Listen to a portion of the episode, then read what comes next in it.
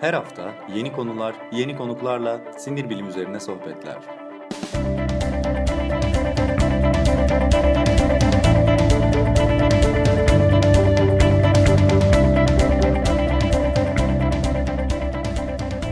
Neuroblog Podcast başlıyor.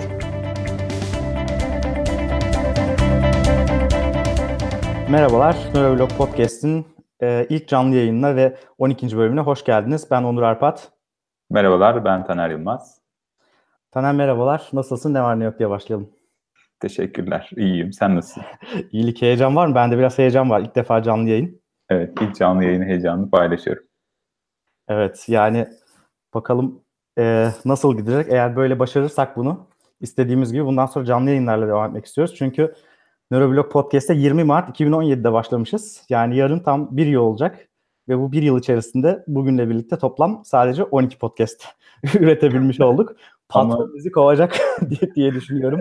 Her aya bir tane düşmesi bile bence fena bir şey olmayabilir. Yani, yani. Bence de evet, evet. Fena değil ama biraz daha arttırsak daha iyi olur. Mesela muhabbet teorisi çok verimli o anlamda. Herhalde yılda 40-45 tane yapıyorlar diye düşünüyorum.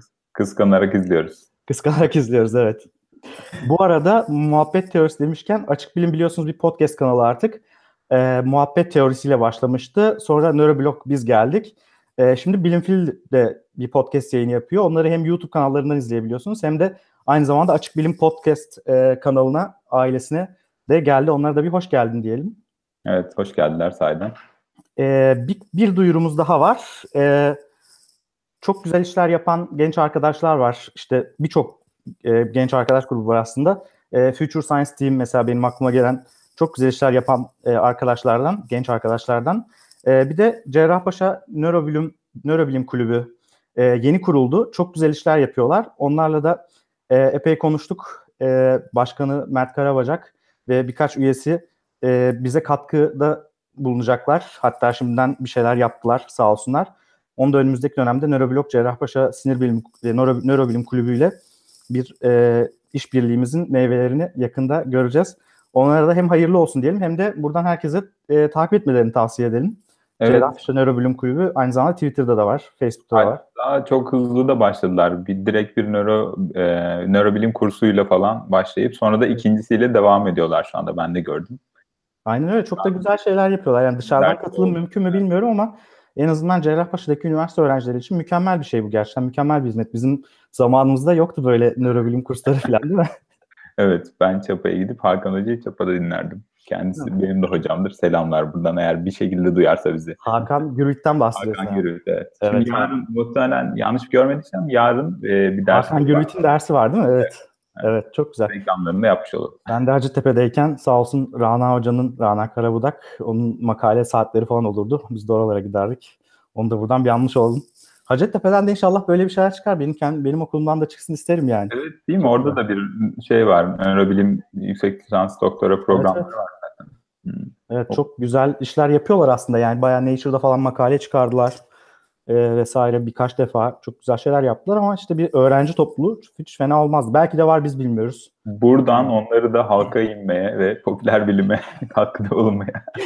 Evet, halka inmekte biraz zorlanıyor bazen hazır e, milyonlara sesleniyorken bu canlı yayında evet. onlara da şey yapalım, duyuralım sesimizi. Onlara da söylemiş oldum. Nereden başlıyoruz? Bugün konu olarak e, çok genel bir konu üzerinde durduk. Neden beyin başlığımız? Ne yani demek istiyoruz neden beyin deyince? Başlık gibi bile değil. Olmamasının sebebi de şu. Ben özellikle böyle düşünürken en çok aklımda olan şey şuydu yani. Onur neden beyin? Niye beyin diye sana sormak falan gibiydi. Çünkü soru böyle o kadar çok e, farklı sorulabilir ki yani neden beyinle uğraşıyorsun da e, bir soru ki bence e, güzel eğlenceli bir soru. İşte neden beyin? Çünkü bu aslında etrafımızda gördüğümüz kurgusal ve somut her şeyin de sorusu. Yani hı hı. beynin ürünleriyle çevriliyiz. Yani aslında insan beyninin evrimleşmiş o yapısının ürünleriyle çevriliyiz. Teknoloji bunlardan biri. Ee, ve bunun altında niye böyle bir beyin var? Çok ihtiyaç var mıydı? En ilk şeyle başlamak istiyorum ama ben. Neden beyinle uğraşıyorsun Onur? Neden? O çok zor bir soru bu ya. Neden beyinle uğraşıyorsun? Vallahi ekmek parası aslında her şeyden önce. Değil mi? hepsinin önemlisi ekmek parası ama yani tabii ki daha ilginç geliyor aslında düşündüğün zaman yani bir böbrek böbrek denilen organa kıyasla beynin çok daha fazla bilinmeyeni var. Şimdi nefrologlar kızmasın buradan ama yani no offense, urologist. No offense. Evet. Yani çok daha ilginç ve çok daha kayda değer bir organmış gibi geliyor beyin. Ee, yani tabii ki hani her organ önemli. İşte ne bileyim beyin tek e, yaşamsal organ değil işte. Ne bileyim kalp durduğu zaman da ırkçı olmamaya çalışan bir söylem gibi her organ önemli kardeş ama. evet. Beyninde ayrı bir yeri var gibi. Ama gerçekten şey var. Bazı e, şey organlar var. Yani yaşamsal organlar var. Mesela işte e, kalp onlardan bir tanesi. Karaciğer onlardan hmm. bir tanesi. E, beyin onlardan bir tanesi. Bunlar olmadığı zaman e, yaşayamıyorsun. Ya da yaşayamıyor musun? Aslında beyinsiz organizmalar var. Aslında tam olarak beyne sahip olmayan organizmalar da var. Evet geçen gün şey vardı ya işte bu teyit organ haberi görmüşsündür işte. Gördüm ee, evet. Hastaneye baş ağrısıyla gitti beyinsiz çıktı diye. Haber ya, e, yalan ama şimdi adamcağızın da sol mu sağ mı frontal lobunda 9 santimetre küplük mü ne bir boşluk varmış. Evet. Ee, yani aslında bir yandan şey de tabii o kadar ne kadar beyne ihtiyacımız var falan gibi bir soru da getiriyor akla mesela. Hani o 9 santimlik 9 santimetre küplük ya da boşluk, hava boşluğu ne kadar daha olmasa aslında yaşayabiliriz. Yaşamakla ilgili neyi kastediyoruz falan. Bunu da bir nörolog olarak sana Yaşamak sormak nedir? istiyoruz. Ya ondan çok daha beterleri var gerçekten. Böyle 9 santimetre küplük değil. E, iki tane ekstrem örnek anlatayım. Bir tanesi e, şey bir kız e, çocuğu 2000'li yılların başındaydı galiba ya da 90'larda. E, Hollanda'da hem Hollanda dilini, Dutch denilen dili hem de Türkçe konuşuyor. Aslında Türkiye kökenli bir ailenin kızı bu. Hmm. E, beyninin e, yarısı şey yapıyor. E, bir sebepten zarar görüyor ve ameliyatla çıkarılması gerekiyor. Sanırım bir epilepsi hastasıydı. Bayağı şey hariç, korpus kallozum yani iki yarı küreyi birbirine bağlayan e, anatomik yapı hariç beyninin sol tarafını ki sol taraf dilden de sorumlu aslında tamamen çıkarıyorlar ve ona rağmen e, kız o kadar hızlı bir şekilde adapte oluyor ki bunu iki dili birden tekrar sorunsuz kullanmaya başlıyor. Beynin sol tarafı e, sadece dilden sorumlu değil bir sürü başka şeyden sorumlu. Örneğin e, vücudun sağ tarafının hareketinden de sorumlu. Çok hafif bir e, spastik kalıyor, bir katılık kalıyor beyninin e, şey vücudunun sağ tarafında. Ama onun dışında sorunsuz yaşamına devam edebiliyor ve 90'ların sonunda 2000'lerin başında bu şey ve bu çok şey olmuştu yani büyük bir e, olay olmuştu o zaman için yani nasıl böyle bir şey olabilir diye. Ben de buna benzer vakaları aslında gördüm yani beyninin çok büyük bir kısmı olmadığı halde hızlı bir şekilde adapte olan hastalar yetişkin çağda da yani erişkin yaşta da gördüm. Çocuklar zaten çok daha hızlı adapte ol- olabiliyorlar. Onun dışında hayvanlarda bu olay çok daha şey biliyorsun. Mesela bir tane şey var. E, kafasız tavuk e, Jack mi Joe mu öyle bir şey var. John hmm. galiba. Horoz aslında o. Horoz galiba evet hor- horoz yani e, bir şey cerrah zamanında 1900'lerin bir yerlerinde bir horozun kafasını kesiyor ve hani e, ama şey orada bir trik var tabi beynin en üst bölgesini kesiyor. Yani solunumdur, diğer yaşamsal yutkunma, e, yutkunma e, gibi vücut ısını ayarlama gibi e, bir takım faaliyetler beyinde en yukarıdaki bu korteks dediğimiz yerde değil de daha aşağıda beyin sapında e, e, yani beyin sapında kontrol ediliyor. Eğer bunlar e, düzgün kontrol edebilirse aslında e, bu şey tavukta mesela öyle oluyor. Sadece üst kısmında ama bayağı kafasız yani görüyorsun kafası kafası ayrı bir yerde, tavuk ayrı bir yerde, cansız bir kafayla yürüyen bir tavuk görüyorsun ve 18 ay yaşayabiliyor bu tavuk. Yani çünkü çok hayati fonksiyonlar devam ediyor çalışmaya. Onu şeyle besliyorlar. Böyle şırıngayla besliyorlar falan e, şey boyunca, o süre boyunca. E, böyle enteresan vakalar da var. Yani aslında teorik olarak insanlarda bile bu mümkün ama tabii bunun çalışmasını yapmak zor bir şey. evet çalışmasını yapabiliyor. Yapmasak daha iyi sanki. şey var ya bir tane İtalyan e, bir e, adam sürekli işte ben beyin nakli yapacağım falan diye hmm. bir iki, iki senede bir parlayıp sönüyor haberleri. Şey para Komik. toplamak için Jet Fadıl gibi geziyor ortalıkta. evet, evet, Bayağı da para toplamış gerçekten. En son Öyle Çin'de mi? yapacağım diyordu. Çin'de izin vermeyiz dedi. dedi. Etik olarak doğru değil dedi. Sonra bir gemide, gemide yapacağım hikayeleri var bir ara evet, ama. Evet. Yani şeysiz bayraksız hani ha, e, ulusal sınırlar olmayan bir yerde hani uluslararası sularda yapacağım falan diye. Çünkü para toplamak istiyor adam. Yani bu bayağı şey gibi çiftlik bank gibi bir şey aslında. Buradan yani, yine milyonlara şey. seslenip bu adama para vermeli. Para vermeyin. Türkiye'den de herkese seslenelim bu adama para vermeyin. Beynini şey nakil edemez ama şöyle bir şey olsaydı yani bu cerrah böyle bir şey değil de farklı bir şey yapıyor olsaydı ve beynimizi böyle parça parça kesip başka bir hasar bırakmaksızın yani ölümcül bir şey bırakmaksızın çıkarmaya başlasaydı önden arkaya doğru diyelim ki yani frontal lobdan arkaya doğru yüzde kaçını çıkartıncaya kadar yaşardık? Ya da yüzde kaçı bize lazım olurdu? Güzel soru. Yani e, insandan mı bahsediyoruz? Evet insandan. Normal bildiğimiz. Ben çok çok zor bir soru bu ya. Yani çünkü şöyle bir şey. Beyin e, çok şeyli bir organ ya hani kaprisli ve sıkıntılı bir organ. Yani beynin bir yerini çıkarıyorsun hop felç oluyor. Beynin bir yerini çıkarıyorsun hop duymamaya başlıyorsun. Beynin bir yerine bir zarar geliyor hop işte ne bileyim e, gör, görememeye başlıyorsun falan yani işte. O yüzden çok zor bir yer. Yani şimdi 1900'lü yılların ilk yarısında özellikle şey gibi düşünüyormuş ya özellikle bu frontal loblar yani Hı. alnın arkasındaki ön beyin lobları hani sessiz loblar. Buraya burada hiçbir işe yaramıyor bunlar. Sadece öyle duruyor falan diyorlarmış. Nöroşirurjiyen lafı bu arada bu sessiz lob. E, işte yani o yüzden şey böyle bunlar bir işe yaramıyor aslında atsan da olur falan diyorlarmış. Sonra bu işin böyle olmadığı yavaş yavaş ortaya çıkmış. Ya da bu daha eski olabilir belki 1800'lerde olabilir bu şey düşünce. Lobotomiler evet. yapılır. Evet lobotomilerden öncesi olması lazım. Çünkü yani ta Phineas Gage'de biliniyor sonuçta 1800'lerin sonunda. Hmm. Mesela yani ne kadarını çıkarırsan, beynin neresini çıkarırsan hiçbir şey olmaz. Çok zor soru. Şey gibi soru aslında biraz ee, işte yanıltıcı bir tarafı var. Soru aslında şöyle herhalde sorulmalı. Yüzde kaçı ne için lazım? Yani yaşamakla kastettiğimiz ne falan gibi bir soru. Ama evet. şey diyebiliriz yani bayağı büyük bir yer kaplayan, bayağı da ciddi metabolik olarak yük getiren bir organ. Soru aslında o yüzden yani yüzde kaçını birazdan gene konuşuruz belki onun cevabını ama e, şeyden biraz bahsedebiliriz belki. E, beyin çok acayip kaprisli bir yapıya da sahip bir. Mesela hasarlanınca erişkin çağda senin verdiğin örnekler çok az sayıda mevcut. İşte şu plastiste gösterip e, iki dilde çok rahat yine kullanmaya devam edebilen kız gibi ama çoğunlukla şöyle şeyler görüyoruz. Ufak bir tümör ya da ufak bir kanama alanı olsa mesela Broca ya da Wernicke alanlarına denk gelse eskaza ya da interkoneksiyon alanına işte hı hı. E, yani o ikisinin arasındaki bölgede denk gelse konuşma birden gidebilir. Çok çok ufak yani bir ne bileyim bir liralık bir e, şey para bir lira demir e, şeyin bozuk paranın e, kapladığı alan kadar bile olmasına gerek yok aslında. Yani çok daha ufak bir şey. Yani lezyonları kötü, seyirli, e, işte hasarlanınca iyileşmesi zor. Nöronların aslında erişkin çağda plastisitesi düşük. Bir sürü kök hücre çalışmasını bu yüzden yapıyorlar. Hani birazcık daha yenilenebilir mi falan. Kaslar bile öyle değil. Kaslar da çok az bölünen şeyler olmasına rağmen kendi çok daha iyi toparlıyor.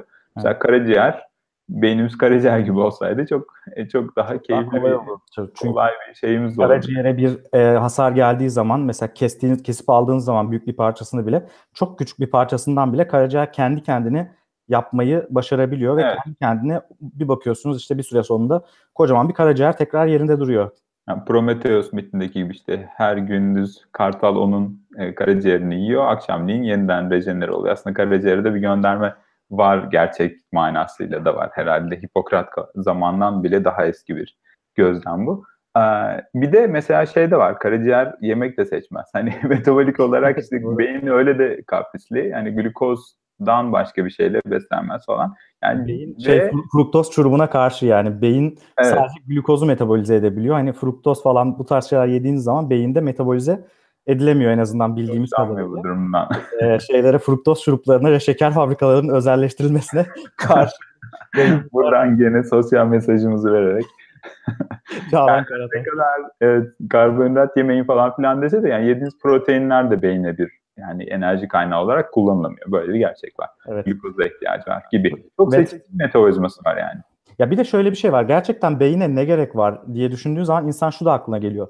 Yani beyin denilen şey hepi topu 1,3-1,5 kilogram falan civarında bir şey. Hmm. Ve vücuttaki bütün kanın ve oksijenin %20-25'ne kadar kullanıyor. Yani evet. biz bunları kaslara verseydik kaslar daha hızlı şey daha iyi çalışırlar, daha hızlı koşardık, daha işte e, atik olurduk, daha çevik olurduk vesaire. Ama onun yerine çok devasa bir şekilde beyne şey vermiş oluyoruz. Beyne e, vermiş oluyoruz. Yani düşününce e, yani yüzde yaklaşık yüzde birini ikisini oluşturan bir organ, yüzde ikisi civarında vücut ağırlığının yüzde ikisini oluşturan bir organa sen yüzde yirmisini yirmi beşini veriyorsun kanın ve oksijenin. Yani bu anormal bir şey aslında. Evet yani soru buradan da çıkıyor biraz. Ee, neden beyin yani niye böyle bir şeye ihtiyaç var? Ee, ihtiyaç var mı ya da ne işe yarıyor? En çok ne işe yarıyor? Soru biraz e, bununla ilgiliydi aslında. Evet. Ne işe yarıyor abi en çok? En çok ne işe yarıyor? Aa, en çok boş durmaya yarayan bir şey. Çünkü boş durmaya ihtiyacı var. Boş Evet. duran alanları da çok. Ee, şey gibi şimdi o yüzdelik kısmın cevabını tam veremeyeceğim ama büyük ihtimalle beynimizin hani yüzde herhalde beşini falan kap, kaplayan bir alandır e, beyin sapı. Belki birazcık daha fazladır yüzde beşiyle Be- ama. beynin yüzde beşin diyorsun? Evet toplamında belki yüzde beş on beyin sapındaki Yani 5-10. Ben solunum ve işte dolaşım ve yutkunma ile ilgili merkezlerin olduğu. Aynen. Yani kafasız tavuktaki misalde Evet. en önemli vücutsal fonksiyonları yani ölmemenizi sağlayan, ölmememizi sağlayan e, beynin kısımları aslında beynin yüzde beşi onu hadi bilemedin 15'i yani aslında. Geriye Evet. kalanı e, Geri kalanları boş. yani geriye Niye kalanlar en azından vücutsal anlamda çok büyük bir şey e, olmazsa olmaz değil birçok yeri. Ee, boşluğu da şöyle özellikle boş olduklarını vurgulamak istiyorum. Çünkü boş olmaya ihtiyaçları var. Yani birkaç tane ayrı ayrı iş yapabilmek için de mesela boş olmaya. Bu şey vardı ya default mode e, network meseleleri falan. Onun için de hani böyle insanın yaratıcı olmak için de boş olmaya ihtiyacı biraz oradan geliyor aslında. Ee, böyle evrimleşen ve katman katman üstüne birikerek neokorteks yani yeni ve e, çok ince katmanlı bir korteks yapısına doğru giden beynimiz var. Bunun böyle olması aslında e, seçilimde, doğal seçilimde bize e, çeşitli getirdiği faydalar yüzünden. O yüzden biraz daha geriye sarıp işi çok daha başlangıç aşamalarına doğru alıp birkaç şey söyleyebiliriz. Aslında bunlar. beyin neden var dediğimiz zaman yani iyi de daha önce yoktu zaten hep yoktu yani beyin denilen şey altı üstü 500 milyon yıl e, kadar süredir var ya 500 milyon Evet. yıl az bir zaman değil ama yani sonuçta biz biliyoruz ki dünyada canlılık 3-4 milyar yıldır yıldırı var ve bunun sadece son işte 8'de birinde falan beyinde diye bir şey var yani. Ama ne Evet, oldu da beyin diye bir şeye ihtiyaç duyuldu ne oldu da beyin diye bir şeyi üreten canlılar doğal seçilimde ön plana çıktı ve e, dünyayı fethettiler bir anlamda. E, en sonunda neden beyin var dediğimiz zaman tekrar evrime dönmemiz gerekiyor. Pek çok şeyde dönmemiz gerektiği gibi. Ee, şöyle bir yani şeyi de katmak lazım. Tabii bunun için arkaik sinir, merkezi sinir sistemini de koymak gerekir. Yani ilk kez bir nöron başka bir nöronla e, yani sadece iki nöronla iletişimi olan başka bir yere dokunmayan bir nöron olduğunda gerçekleşti bu.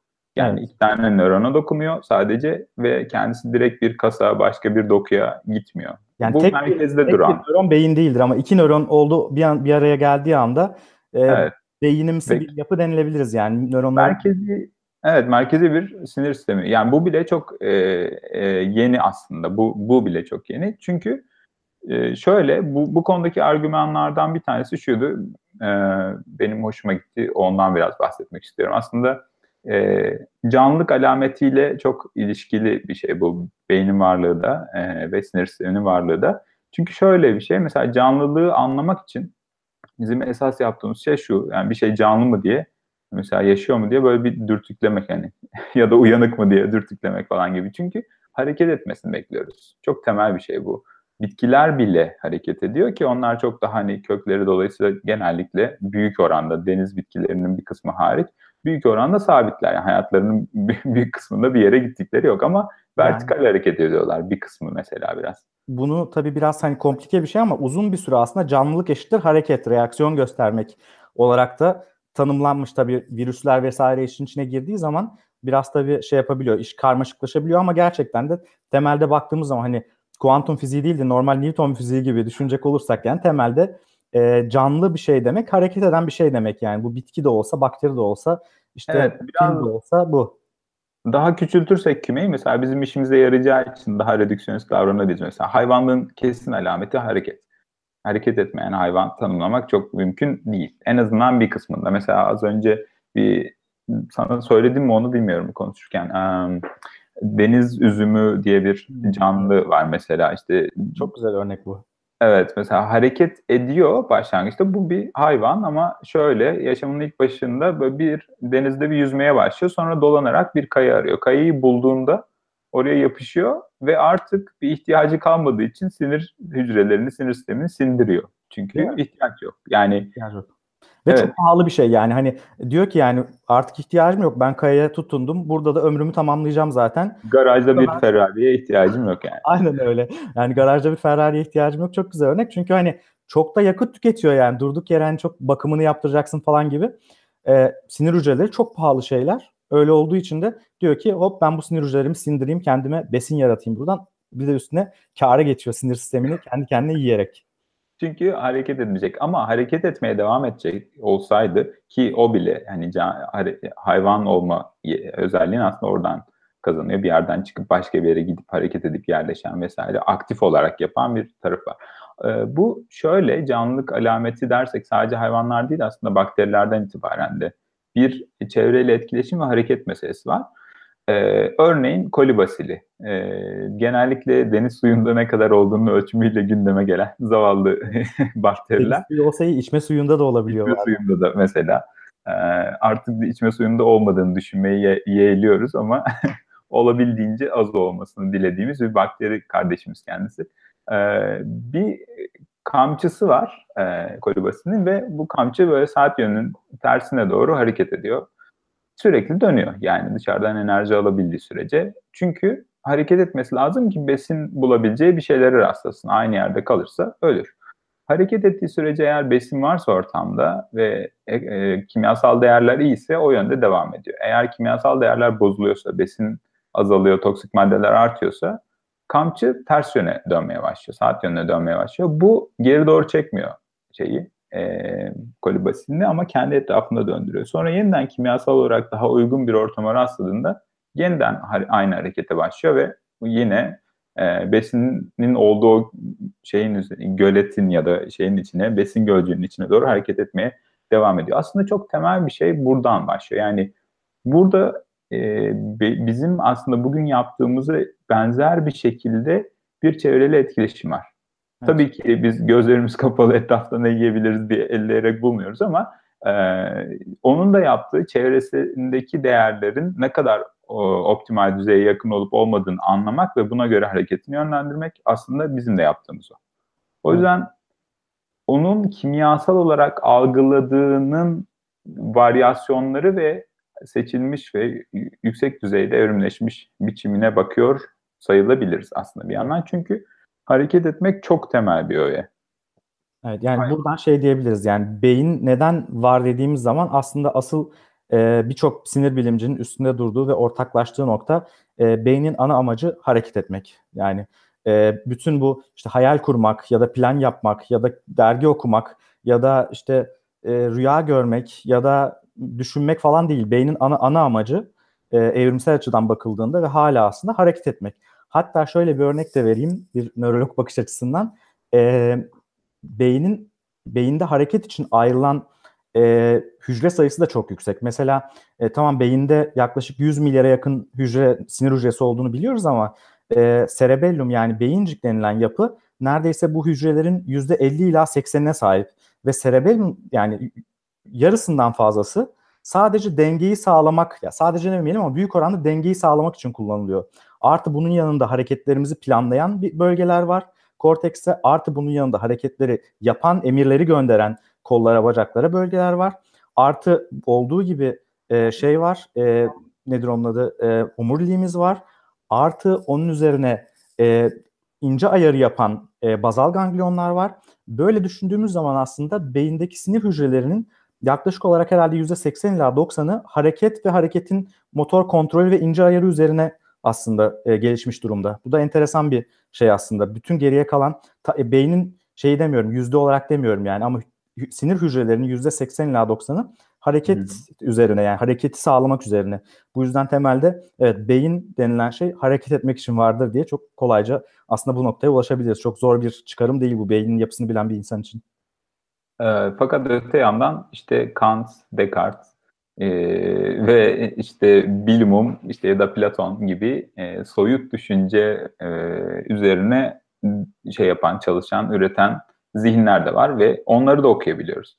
Evet. Ama o okumaları yaparken bile yani soyut ve hani o bedensel hareketten aslında olabildiğince uzak kendi bedensel devinimimizden ve somadan hani o somatik kısmından olabildiğince uzakta bulunan bir şey tahayyül ettiğimizi düşünürken bile mesela birçok çalışma şeyi çok gösterdi. E, bu fMRI daha yeniyken yapılmış çalışmaların çoğunda da çok hiç alakası yokken mesela cerebellum işin içine giriyor. Yani soyut düşünceler işte bir planlama yapmak ya da işte bir problem çözmek falan aslında bir şeyi yok yani bir ilişkisi olmamalı. Yani ya da işte bazal ganglionlardan geçiyor birçok düşünce ve e, bazal ganglionlardan gelen ya da daha alt formasyonlardan gelen e, projeksiyonlar işte frontal kortekse gidip gelirken işte mutlaka motor olan alanlarla da ilişkili bir şeyler oluyor ve aktif oluyorlar ve bu hani bir şans eseri bir şey değil.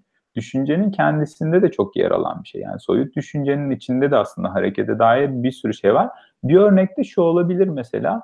Ee, sanırım çok e, eskiden böyle vakalar vardı ama son dönemlerde artık duymuyoruz. İşte ormanda kalmış hayvanların büyüttüğü bebekler vesaire falan. Mesela e, orada fiziksel ve beyinsel e, etkileşim çok birbirine ne kadar koşut gittiğini çok gösteren bir sürü şey olmuştu. Mesela orada çok güzel görün, görülebilir. E, ya da başka hastalıklar dolayısıyla mesela sadece nöron gelişimini etkileyen hastalıklar dolayısıyla çocuklar çok çok daha zayıf, çok çok daha küçük kalıyorlar. Yani 20-30 yaşında gelse bir çocuk bedeni gibi kalabiliyor insanlar mesela. E, yani bu şunu da gösteriyor. Ya da beden tam tersine beden rahatsızlıkları olduğunda zihnin gelişimini çok çok etkiliyor. Bu şunu da gösteriyor. Yani arada bir harekete dair bir şey var. Zaten ilk öğrenme, öğrenmelerimizin çoğu motor.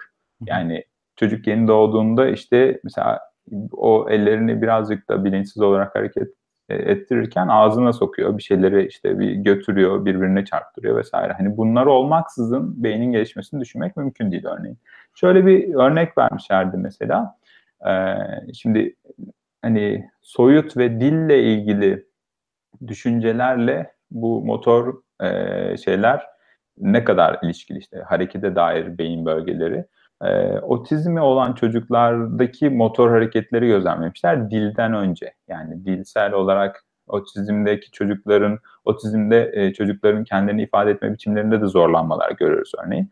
Bu çocuklar küçük yaşta mesela bulundukları yerde yatarken böyle vücutlarını çevirecekleri zaman şunu yapamıyorlar. Yani öncelikle kafanı bir tarafa çevir, sonra mesela kolunu at, sonrasında da hani bedenini çek. Çünkü öteki türlü bütün bedenini döndürecek kadar kas kuvvetin yok henüz. Çok küçük yaşlarda. Bunu işte otizm olmayan çocuklar çok daha bu sekansı izleyerek yani ardarda arda getirerek yapabilirken otizmde bunu yapamama gibi bir taraf görüyoruz. Yani aslında hareketle çok örüntülü yani çok yakın bağlı biçimde beyin e, gelişim sürecini tamamlıyor. Evrimsel aşamalar içinde de zaten hareket çok önemli bir yere sahip olmuş.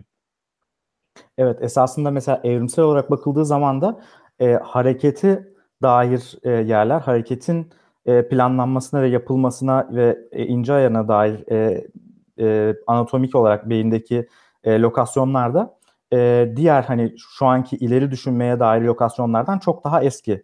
Yani beyin dediğimiz şey ilk 500 milyon yıl önce çıktı demiştim. Yani ilk de ilk çıkan yerler esasında böyle korteks falan işte kabuk falan değil onlar en son yerler. E, ilk çıkan yerler işte tabii ki işte genel şeylerle vücut fonksiyonlarıyla solunum, sol, soluk alıp vermeyle ya da işte vücut ısısının düzenlenmesiyle vesaire ilgili e, yerler ama yani hemen onlarla birlikte çıkan yerlerde esasında hareketi kontrol eden merkezler ve e, hareketin ince ayarını ve dengeyi kontrol eden merkezler. Bu arada e, dinleyicilerimiz de yazıyorlar sağ olsunlar burada. E, Fables from Many Lands diye bir dinleyicimiz demiş ki bu tavuk örneğinin bir benzerini insanda gördüğümüz kaza hallerinde beyin ölümü gerçekleşmiş. Dolayısıyla solunum vesairesi e, makinelerle e, sağlasak bile ölmüş sayılmıyor mu e, demiş. Evet spoiler verdi ben söyleyecektim. Öyle mi? Bir söyle o zaman. yani, ben şey diyecektim az önce aslında unuttum çok onu. Şey yani, çok üst düzey. Buradan hemen onu anlıyoruz çünkü aslında bu programa ihtiyaçları yok. evet. Onlar kendileri biliyorlar ama sadece soruyorum. Sen de. Sadece soruyorum sorusu olmuş bu yani. Evet. Öyle öyle değil midir? Ee, güzel nokta bence şu yüzden e, ölümü tanımlarken mesela özel bir tanısı var. Hatta bunun heyeti de var işte nörologlar var içinde. Heyeti. Evet değil mi? Nörologlar var işte dahiliye doktoru var, anestezi uzmanı var. Başka kimse var mı? En az bu üçü ama değişiyor birazcık. Yani o şeyden bu hukuki bir şey olduğu için değişiyor. Almanya'da genel olarak şey e, en az birbirinden farklı iki yoğun bakım uzmanlığı e, alan, yoğun bakım yan dalı olan doktorun e, Evet. birbirinden ayrı olarak ve bağımsız olarak beyin ölümü teşhisi koyması gerekiyor. Bir kişinin yasa olarak beyin ölümü den- denebilmesi için. Evet yani laf da böyle beyin ölümü değil mi? Ölmüş yani bu kişi öldü diye şey yapamıyoruz mesela işte yani kalp ölümü falan gibi bir şeyden bahsetmiyoruz. Yani Evet. kalbi durdu. Kalbi dursa bile bazı durumlarda hani tamam fonksiyonlar vesaire ama gene hani açıp gözünün refleksine işte falan filan bakma ihtiyacı hissediyoruz. Yani çünkü ölümü tanımlayan şey de beyin ölümü. Yani aslında gerçekten hani az önce yüzde kaçına ihtiyacımız var derken hani neyi kastediyoruz? Beyin ölümü nerede gerçekleşiyor? Ne kadar canlılık için neye ne kısmına ihtiyacımız var? Buradaki sorular aslında birazdan da bahsederiz belki biraz bilinç problemiyle de alakalı. Çok doğru söylüyorsun. Beyin ölümüyle ilgili çok kısa bir şey e, söyleyeyim. E, beyin ölümünde de aslında e, tabii ki bir sürü farklı diagnostik yani tanısal yöntem kullanılıyor. EEG yapıyorsun. İşte e, ana damarlarına, işte ana arterlerine, beyne kan taşıyan ana arterlerine ultrason yapıyorsun. Efendime söyleyeyim. İşte çeşitli birçok e, şeylerine yapabiliyorsun. Sinir ölçümlerini yapabiliyorsun falan. Ama normal fiziksel fiziki muayenesinde beyin ölümünde baktığın ana şey esasında e, hareket edip etmediği. Hareket derken şu, bilinci kapalı bir hastada mesela ağırlığı uyaran verirsin. Ağırlığı uyaran verdiğin zaman bu kişi hareket ediyor mu? E, hatta o ağırlığı uyarana göre e, beyin ölümü olması şart değil diyelim ki bir geçici ya da işte bir şekilde bir bilinç kaybı sebebi bilinmeyen. Ağırlığı uyarana eğer işte gözlerini açarak yanıt veriyorsa e, ya da gözlerini sıkarak yanıt veriyorsa başka bir bilinç seviyesindedir. Eğer e, ellerini kollarını hareket ettirerek ama yani şey herhangi bir hedef gözetmeden e, çırpınma şeklinde ellerini kollarını hareket ederek e, şey yapıyorsa yanıt veriyorsa o verdiğin ağırlığı uyarana o daha yüksek bir bilinç düzeyindedir e, demektir o insan. E, hatta ellerini kollarını hareket etmekten öte o ağırlığı uyaran verdiğin yere diyelim ki şurada şeyine basıyorsun e, göğsüne bastırıyorsun o ağırlığı uyaran verdiği yere kişi gelip o ağırlığı uyarana doğru gidip o ağırlığı uyaranı çekmeye yönelik bir hareket yaparsa çok daha yüksek bir bilinç seviyesindedir diye bunu şey yapabiliyorsun. E, diyelim ki ağırlığı uyarana hiçbir yanıt vermiyor. O zaman da göz hareketlerine bakıyorsun. Korneal reflekslerine bakıyorsun. Yani aslında beyin ölümü denilen şey hareketin ölümü e, bu anlamda. insanın hareket etmek kabiliyetinin e, ölümü an- oluyor bir anlamda. Şey gibi bir de mesela değil mi? Locked in sendromu diye bir şey var. Evet. Ama orada örneğin. en azından mesela şey var. Hani e, Bir refleks var. Bir refleksi göremesek ayırt etmek mümkün olmayacak. İşte çok, kornea göz- refleksi. çok, çok ufak bir göz hareketi var. İşte Evet. onlar onları ayırt etmen gerekiyor. Onları ayırt etmediğin zaman çok zor. Tabii artık biraz bu işler gelişti yani. Kimseyi e, diri diri gömmezler kolay kolay. Çünkü e, şey var, EEG var. E, Buradan milyonlara sesleniyoruz. evet, evet. Gerçi- gerçekten bu çok şehir şehir efsanesidir ya işte. E, diri diri gömmüşler işte. Adam aslında Orada ölmemiş. götürüldü, oradan ama, ha, aynen şeyde canlandı. Üst, üstüne toprak atınca canlanmış falan. Yani Eskiden Saadettin Teksoy vardı. O artık olmadığı için olmayabilir. O haberleri duymuyor olabilir. Zamanında gerçekten böyle şeyler olmuş mudur bilmiyorum ama artık böyle şeyler olma ihtimali çok düşük. Çünkü dediğim gibi yani beyin dalgalarını ölçmek mümkün, beynin beyine giden kan akışını ölçmek mümkün, beyin ölümünü çok daha doğru. Tabii ki arada kalınan noktalar hala olabiliyor. Hala e, çok fa- fazla insanın görüşüne dayanılarak bir heyet toplanması gerekiyor vesaire ama yine de artık korkmayın. Yani yoğun bakıma düşerseniz üstünüze diri diri toprak atılmaz. beyin ölümü oldu diye. Artık bu ne kadar teselli eder size bilmem ama yani bu konuda rahat olabilirsiniz. Ama Yorumlar var. Teşekkür ederiz. Yorum yazmaya da devam edin. Ee, sırası geldikçe okuyacağız. Teşekkürler. Evet sorularınızı da bekliyoruz. Hepsini cevaplayabileceğimizi garanti edemesek de üzerine biz de birlikte düşünürüz. Evet. Ee, şey e, aslında şey kısmını bile belirlemek ne kadar zor yani beynin ne kadar nerede ne işe yaradığını falan ayırt etmek. Çünkü mesela fonksiyonları bastırdıkça hani şey yaptıkça birilerini kaybettikçe başka birilerine razı da olabilirsin. Mesela hani işte e, kalp atımını korusun işte ne bileyim bir refleksi olsun yeter. Aslında sadece gözünü kırpabilen Locked-in sendromu olmuş 1800'lerde yaşamış bir sürü insan büyük ihtimalle öldü sanıldılar. Yani Evet, çok e, gayet e, beklenebileceği üzere.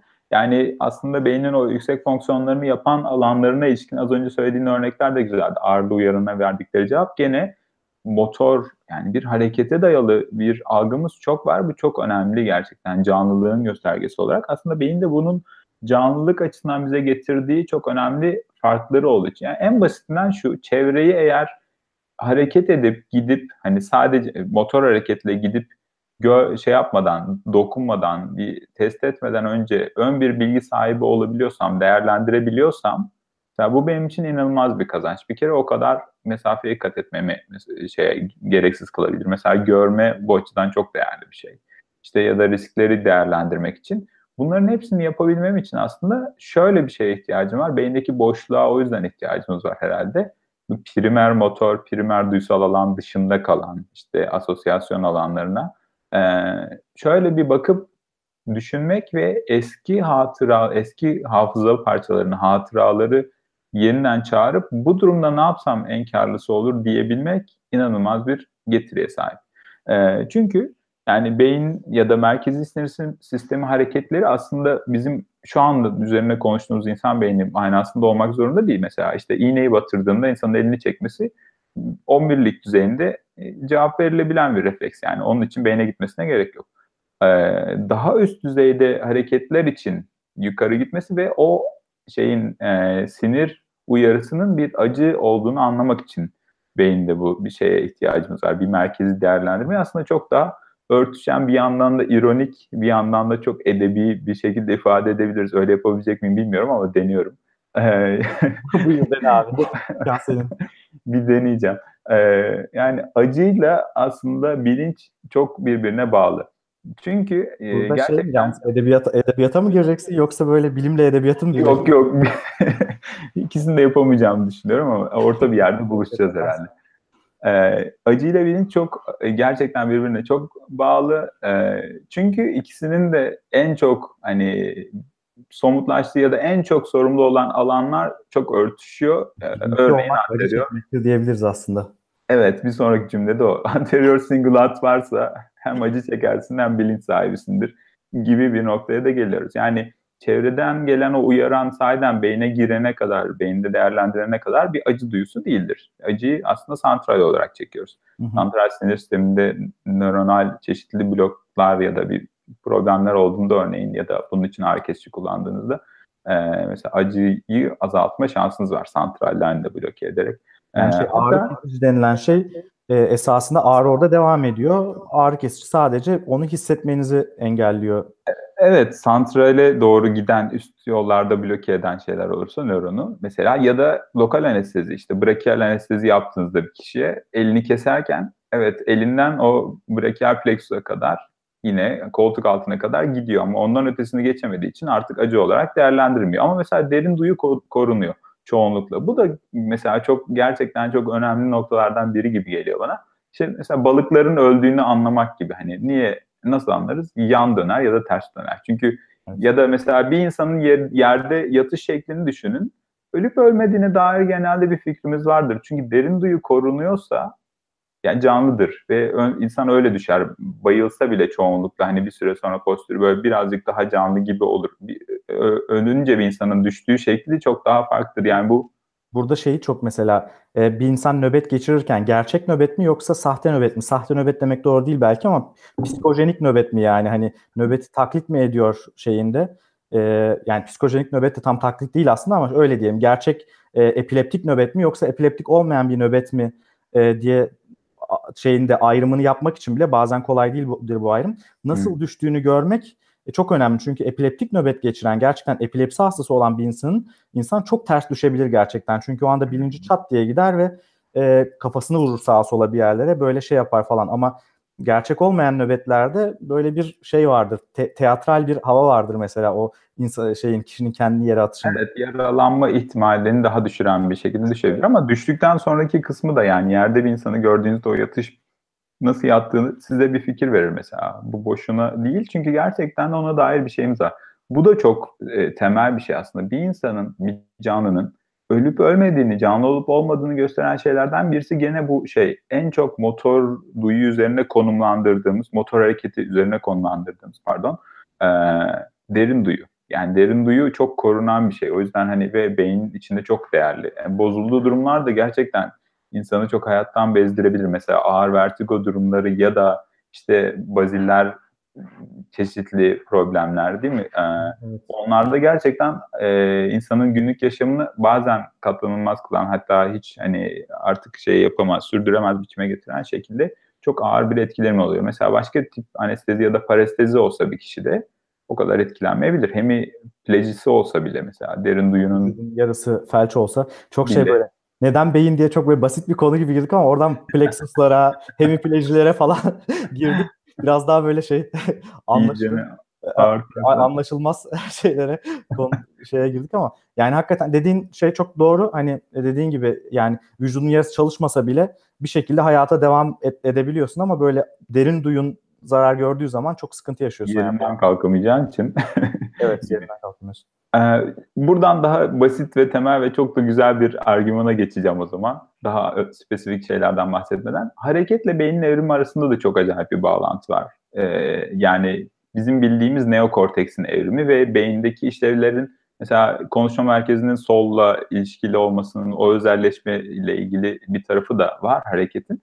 Çoğunlukla zaten hep sağ elli yani primatlarda da sağ el kullanımı yani insan dışı primatlarda da daha fazla. Onlar da sağlar mi çoğunluğu? Evet çoğunluğu öyle.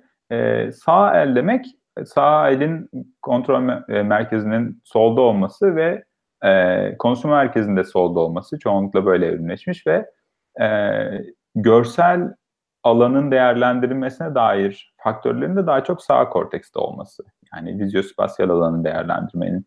Bu bölünmeyle ilişkili bir taraf da var işin içinde. Gerçekten sağ elle olmak konuşmayı da tetikleyen ve ona ilişkin bir evrimleşme sürecini de getiren yani hangi elinizde taş attığınızın da bir önemi e, var işin içinde. Gerçekten evrimsel süreçte bu seçilme katkıda bulunan bir tarafı da var. Yani daha direkt bir hani e, katkısı da var gerçekten hareketin. Beynin kendi içinde daha özelleşmiş e, şekilde e, bu fonksiyonları kısmen paylaşması diyelim. Çünkü tam bir lokalizasyonculuk gibi algılanıyor bazen işte sağ beyin matematiksel, sol beyin, beyin işte duygusal falan öyle bir şeyden bahsetmiyoruz ama konuşma merkezi solda ve bunun sağ elle olmamızla bir ilişkisi var gerçekten evrim sürecinde. Gerçekten ellerin boşa çıkması mesela işte iki ayak üzerinde hareket edebilmek gibi bunların hepsinin motor hareket demek bu da yine ince motor hareket demek. Bunların hepsinin dile giden yolda da önemli kilometre taşları olduğu düşünülüyor evrimsel aşamada. Yani beynimizin bu biçimde evrimleşmesine katkıda bulunan da hareket aslında. Yani işte şey yine e, evrime gelecek olursak dediğin gibi ayağa kalkmak burada çok önemli bir nokta. E, ben bu son dönemde belki dinleyenlerden gören olmuştur. Atalarımızın Beyinleri diye bir video serisi e, şey yaptım, yaptım. E, YouTube'da da e, şey yaptım, hani koydum onları. İzleyenler mutlaka vardır. Onları yaparken böyle biraz insan beyninin evrimini okudum. Yani biraz değil epey okudum aslında. Son zamanda başka bir şey okumadım neredeyse. Ee, yani orada da gerçekten çok e, şey etkileniyor insan. Yani evrim çok muazzam bir şey gerçekten.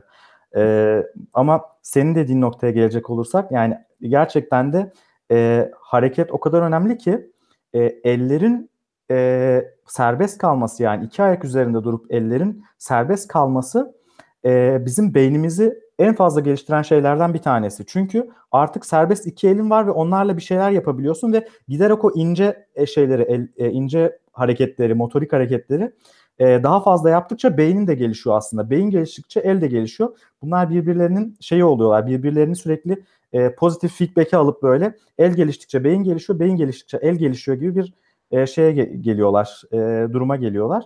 Bu da aslında beyinde şeyin beyin için hareketin ne kadar önemli olduğunu gösteren şeylerden bir tanesi. Bir de e, şey kısmını da atlamadan e, bahsetmek istiyorum. E, şimdi beyin bir noktada işte evrimsel aşamalarda birazcık daha işte neokortekse geçtiği yerde belki bu işte memelilerle daha belirginleşiyor diyebiliriz belki neokortekse ilişkin yapılar.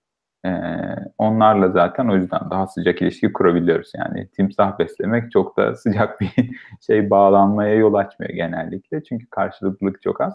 Neokorteksin ortaya çıktığı alanlar birazcık daha gelişmeye başladığı zaman şöyle bir paradigma değişikliğine de gidiyor. Şimdi neokorteks asosyasyon alanları yani aslında kendi başına bir şeyi yönetmeyen, mesela kolunu kaldır, işte şuradan bir acı duyusu var, karnın acıktı, işte şu anda üşüyorsun gibi direkt bir şeye bakmayan ama bu gelenleri harmanlayıp bir fikir üreten kısımlar bunlar, birleştiren genel global bir e, algıya yol açan kısımlar ortaya çıkmaya başladığında ki en önemlisi bunun frontal lob yani alın Alın e, lobu, son gelişen beynimizin evrimsel açıdan en yeni kısmı. Evet, bu bu kısımlar geçmeye başladığında şöyle bir noktaya da geliyor beyin.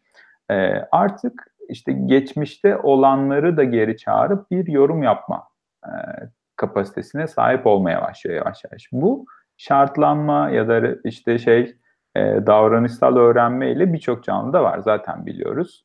Bazılarında kodlanıyor bu. Bayağı böyle hardware gibi daha küçük yani yaşamın yeni safhalarında özellikle olursa mesela e, kuşlardaki basılanma biraz böyle bir şey. Yani ilk gördükleri hareketli nesneyi anne olarak kabul edip ona sürekli böyle peşinde koşturma gibi bir bağlanmaya oluyor. Çünkü hayatta kalmaya çok yarıyor bu. Hı E, örneğin. E, bu diğer daha üst sınıf canlılarda yani evrimsel olarak e, beyin korteksi daha fazla yer kaplayan canlılarda e, birazcık birazcık daha artmaya başlıyor ve e, şöyle bir şey oluyor. Şu anda olanlar, gelen veriler üzerine bir reflection diyorlar ya aslında o çok yerine oturuyor. Yani bir yansıtma aslında bir düşünme süreci. Ee, onların üzerine düşünmeye başladığında kişi özellikle birçok bağlantı buluyor. Aslında bu şu açıdan da çok önemli. Biz saçma sapan şeyler arasında bağlantılar kurmaya çok meyilliyiz. yani işte e, bir süre gök gürledikten sonra yıldırım düşüyorsa işte tanrılar bize kızdı. Önce biraz homurdandılar. Sonra da Zeus yıldırımını fırlattı demeye meyilliyiz. Ya da işte o sene çok günahkar davrandık yeterince sunaklara bir şeyler koymamıştık demeye de meyilliyiz. Aslında onlar boşuna olmuyor. Çünkü biz e, doğada patern tanıma yani bir e, örüntü tanımaya çok kodlu bir şekilde e, evrimleşmişiz. Çünkü bu çok çok işe yarıyor. Yani bu paterni tanırsak Aslında yanlış paternler işte bir safsata ya bu. Şimdi Evet. Tevfik Uyar yazdı onu. Yakında da kitabı çıkacak umarım duyar, duyururuz buradan. Hani e, bunu tabii latincesini söyleyemeyeceğim şimdi ama e, ondan sonra oldu. Demek ki o yüzden safsatası. Yani hani e, bundan sonra bu olduysa demek ki bunun sebebi bu.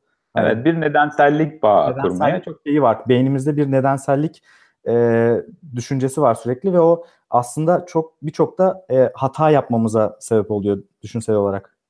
Bu işte neden beynin bir e, şey cevaplarından biri, önemli cevaplarından biri. Günümüze daha yaklaşarak tartışacak olursak. Çünkü şöyle bir şey oluyor. Gösterilen o ki rüya görme de böyle bir şey. E, Yani aşağıdan gelen daha alt yapılardan işte bunlar bedensel duyular vesaire de dahil, omurilikten gelen duyular da dahil. E, Daha alt yapılardan beyin frontal kortekse doğru giden yani değerlendirmenin yapılacağı yere doğru giden projeksiyonlar var. Bir de geri doğru gelenler var. Geri doğru gelen e, reverse olan projeksiyonlar arasında çok daha fazla sinaps yani çok daha fazla bağlantı kurmaya meyilli insanlar ve çeşitli devreler oluşturuyorlar. Yani işte şu durumda şöyle yapılır devresi. İşte karşıdan senden çok daha iri ve suratı e, işte dişleri çok büyük suratında yer kaplayan bir canlı geliyorsa kaç gibi bir nedensellik bağı kurabiliyorsan hayatta kalıyorsun ve bu çok getirisi çok yüksek. Yanlış nedensellik bağlarının e, genellikle getirisi o şey götürüsü o kadar yüksek olmadığı için bu bir şekilde evrimleşmiş. Yani bunu çok e, ekstrem boyutlara taşımadıkça gerçekten de hani bir yerde bir patern örüntü arayabilmek, bunu bilinçsizce yapabilmek gerçekten çok hayatta kalımla ilgili.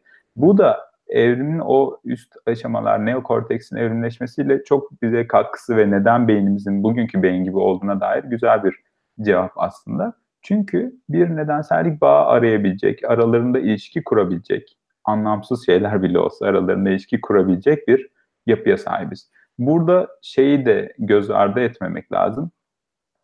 Ufacık Descartes'in yanılgısı kitabından da gönderme yapalım Damasio'ya. Ee, aslında hep şöyle düşünülen bir taraf var. İnsan işte bu belki e, antik Yunan filozoflarından itibaren insanın bir üst insansı yetileri var. Örneğin düşünce. Bir de hayvansal güdüleri var. Bedensel olan, hazza yönelik olanlar. Aslında sonradan sonradan bunu biliyoruz ki yani Descartes'in söylediği ve yanıldığı şey şuydu. Yani düşünüyorum öyleyse varım bir üst e, yetiye ve bir akıla gönderme yapıyordu. Halbuki bu bedenden bağımsız bir varoluş olamazdı. Yani çünkü o düşünme biçimlerimiz de o motor korteksteki hareketin ve algıların çeşitli varyasyonları ve hani çeşitlemeleri olarak daha kompleks hale gelmiş halleri gibi.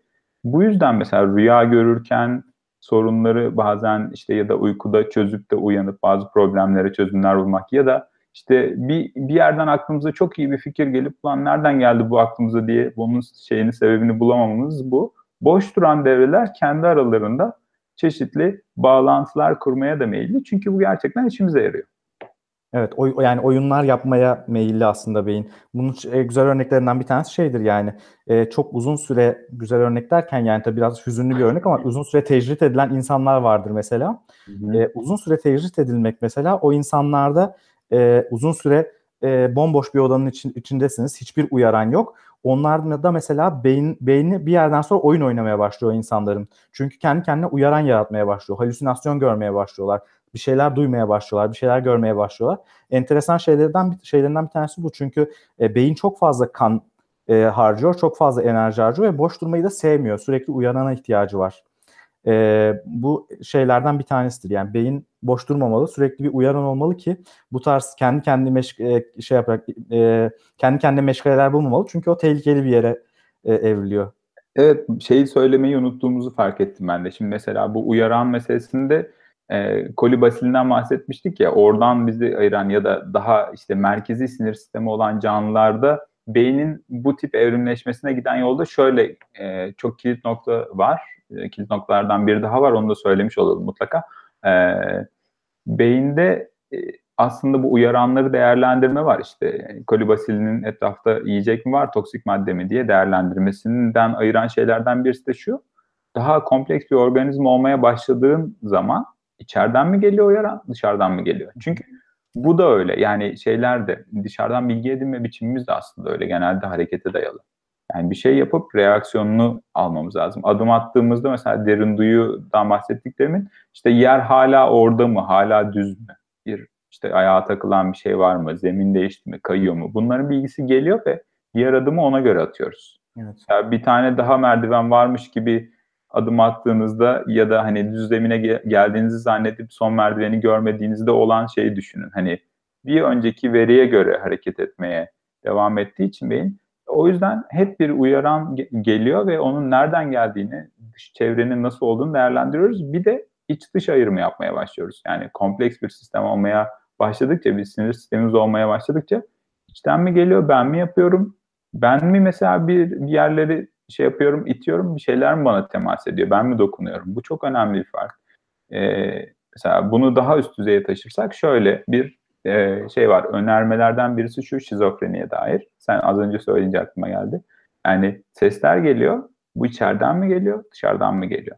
Bunun ayrımını yapmak da önemli bir nokta haline geliyor. Yani o kompleks bilinç sisteminin ortaya çıkmasında kilit noktalardan birisi de bu. Bu uyaran nereden geliyor? Mesela yani şizofreni hastaların, evet çok çok pardon böldüm. Şizofreni hastaların çok klasik bir şeydir mesela. E, gelirler, sesler duyurlar, duyarlar. Çok böyle e, ajite durumda gelirler. Çok böyle agresif olurlar bazen falan. Ondan sonra e, tedavi edersin, ilaçları verirsin falan. Sonra şey derler. Ya çok gerçek geliyordu. Hmm. Yani çok gerçek geldi bana. Şu anda anlıyorum onun şey olmadığını, hani gerçek olmadığını. Çünkü onu gerçekten o noktada ayıramaz yani.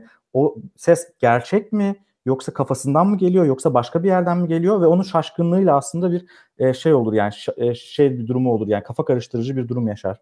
Evet, yani bu da mesela çok önemli üst korteks, kortikal yapıların yetilerinden birisi ve çok muhtacız buna. İçten mi dıştan mı diye. Ee, burada şeyden tabii bunu söylemek lazım. Hani bilinç düzeyinde bir kayıptan bahsetmiyoruz şizofreni durumunda. Şizofreni hastalığında sadece bu uyaranın kaynağını netleştirmekle ilgili bir problemden bahsediyoruz. Yoksa bilinci açık hani, hani onunla ilgili bir sorun olmuyor kişiler e, açısından, şizofreni hastaları açısından. Ama yani Cortex'in aslında en baştan sorduğumuz soruya geri dönecek olursak neden hani yüzde kaçına ihtiyacımız var sorusu bilinç için yüzde kaçına ihtiyacımız var sorusu aslında. Bizim anladığımız şey beyinden hani beyin beyinsiz çıktı diye adamın e, haberinin bize gülünç gelmesinin sebebi de bu. Ya da beyinsiz diye bir aşağılama olmasının sebebi de şu aslında hani beynin yok, bilincin yok, ne olduğunu farkında değilsin göndermesi var orada. Evet. O yüzden bilinç için gerçekten iç dış uyaran farkını algılayabilen bir kortikal yapıya ihtiyaç var. Bu da acıyla oluyormuş hocam. Yani cingulate cortex en çok. Evet yani öyle şey öyle de şey var yani hani e, acıyla bilinç denilen hani acı ve bilinç konusunda e, çok önemli bir beyindeki anatomik bir bölge singulat korteks dediğimiz e, bu corpus callosum denilen ortadaki iki yapıyı birbirine bağlayan e, şeyin beyaz e, şeyin kısmın içerideki kısmın etrafını saran singulat korteks denilen şeyin özellikle ön kısmı iki noktada da çok e, önemli. Bu da aslında acıyla bilincin ne kadar e, birbiriyle bağlantılı olduğunu görüyor. Çok kısaca bir özetleyecek olursak yani şimdiye kadar konuştuklarımız aslında e, şu şunu dedik yani beyin neden beyin? Beyin diye bir şey neden var? E, çünkü her şeyden önce hareket etmek için var. E, büyük bir kısmı da hareket etmek için kullanılıyor zaten. Hareket etmenin bize avantajı nedir? Hareket etmek sayesinde e, evrimsel olarak ya, e, şey yaşamda kalım yani şeyimizi soyumuzu sürdürme e, avantajı elde ediyoruz. İşte hatta diğer pek çok şey işte görme de mesela bizim daha iyi hareket etmemizi sağlıyor. Duyma da bizim daha iyi hareket etmemize hizmet ediyor aslında. Ya da işte başka duyularımız, dokunma duyumuz da esasında ya da işte ben mi dokunuyorum kendime yoksa başka biri mi bana dokunuyor? Bunları ayırt edebilmek e, bizim ona göre pozisyon al, almamızı ve daha iyi hareket etmemizi sağlıyor. Hatta esasında işin şeyine bakacak olursak e, yani mesela e, düşünmek, plan yapmak, e, denilen bu yüksek hani ön frontal kortekste yapılan e, bir sürü e, karmaşık, kompleks ve yeni gelişen, evrimsel süreçte yeni gelişen ve bir kısmı insana özgü olabileceğini düşündüğümüz e, şeyler de yüksek e, bilişsel fonksiyonlarda hep aslında daha iyi hareket etmek üzerine kurulu. Yani plan yaparsan daha iyi hareket edersin. Plan yapamazsan edemezsen edemezsin. Görürsen daha iyi kaçarsın avcıdan e, duyarsan Ve, eğer daha şey iyi saklanabilirsin vesaire gibi. Buradaki hareket de zaten şey gibi yani esas olarak hani mesela bir yere kalkıp gitmesek bile yani yerimizden kaldırmasa bile çevreyle etkileşim olarak almak lazım. Yani hareket aslında öyle bir şey. Bizim çevreden bilgi almak ve çevreyle etkileşime girmek için bir tek yolumuz var. O da bir harekette bulmak. Bu çoğunlukla da gerçekten motor korteksin devreye geçtiği bir hareket eylem oluyor. Şeyden konuşmuştuk daha önce de herhalde yürüyünce insanların sorunları çözmesi işte o yürüyüş üzerine birkaç tane kitap gördüm son zamanlarda. Gerçekten çok güzel. Rousseau'dan e, bilmem kimlere kadar böyle Turnbull mıydı? Başka bir daha var böyle bayağı bunun üzerine e, güzel şeyler, yazılar yazmış. E, gerçekten yürüyerek de bir beyin çalıştırma pratiği olabilir. Evet, yani yürümek, yürümenin beyin beyni çalıştırdığına göre yani kompleks problemleri çözmede yürümenin çok işe yaradığına dair çok fazla çalışma çıktı değil mi son dönemde? Evet, evet. Ee, şey yani... de yazdı bir tane. Um, kimdi şu Japon um, Murakami? Ha, koşmasaydım yazamazdım diye kitabı var değil mi? Hani bunun çok fazla tarihsel anekdotu var aslında. Mesela şey için falan da söylenir ya mesela Immanuel Kant e, Almanya'nın küçücük bir yer, Königsberg miydi? Yani küçücük bir şehrinde yaşıyor ve hayatı boyunca çok ender çıkmış o kasabadan dışarıya. Ama sürekli yürüyerek düşünürmüş ve yürüyerek kendi kendine böyle bir şeyler takılırmış falan böyle. Ve onun sürekli şey hani yürürken çok düşündüğünü ve hep bütün eserlerini e, aslında yürürken kafasında yazdığını falan söylerler. Bunun anekdotları çok vardır. Yürümenin daha iyi düşünmeye ve problem çözmeye faydası olma, olduğu aslında belki buradan da şey yapılabilir yani. Çünkü yürümek bizim için e, çok önemli. Yürümek beyni de geliştiren bir şey. Buradan Öyle, yine hatta... milyonlara seslenip yürüyelim arkadaşlar diye. yürüyelim arkadaşlar. Burada ya çok bugün okurken hatta ilginç bir şey e, gördüm. E, biliyor muydun sen bunu? E, insanların beyni son 20 bin 30 bin yıldır küçülüyormuş. Hmm, yani çok enteresan. Okurken şeyi gördüm. Abi insan beyni 2 milyon yıldır yani ilk insan ataları hominidlerden itibaren giderek büyüyor. Bu hmm. atalarımızın beyinleri video serisini yaparken de e, YouTube'dan abone olarak dinleyebilirsiniz, izleyebilirsiniz atalarımızın beyinleri serisini e, diyelim hemen. E, onu okurken şey yapmıştım. E, böyle evrimi okuyorum falan böyle. E, genel eğilim şu. Ta 2 milyon yıl öncesinden yani Australopithecus'tan beri işte Homo habilis geliyor, Homo erectus geliyor, Homo sapiens geliyor. O evrim ağacının bir dalı o şekilde gidiyor. Hı hı. İnsan beyni sürekli bir şekilde büyüyor. Yani 400 santimetre küpten en son böyle 1300-1500 santimetre küpe kadar çıkıyor Homo, homo sapiens'te. Ee, ve en önemli şeylerden bir tanesi bu. Tabii kompleksitesi artıyor, efendime söyleyeyim yeni alanlar ortaya çıkıyor, bir takım genetik değişiklikler insan beyninin daha efektif kullanılmasını sağlıyor vesaire. Ama en önemli özellik insan beyninin giderek büyümesi son 2 milyon yıl boyunca. Ancak bu böyle gidiyor gidiyor 1500 santimetre küpe dayanıyor. Bundan 20 bin 30 bin yıl kadar önce.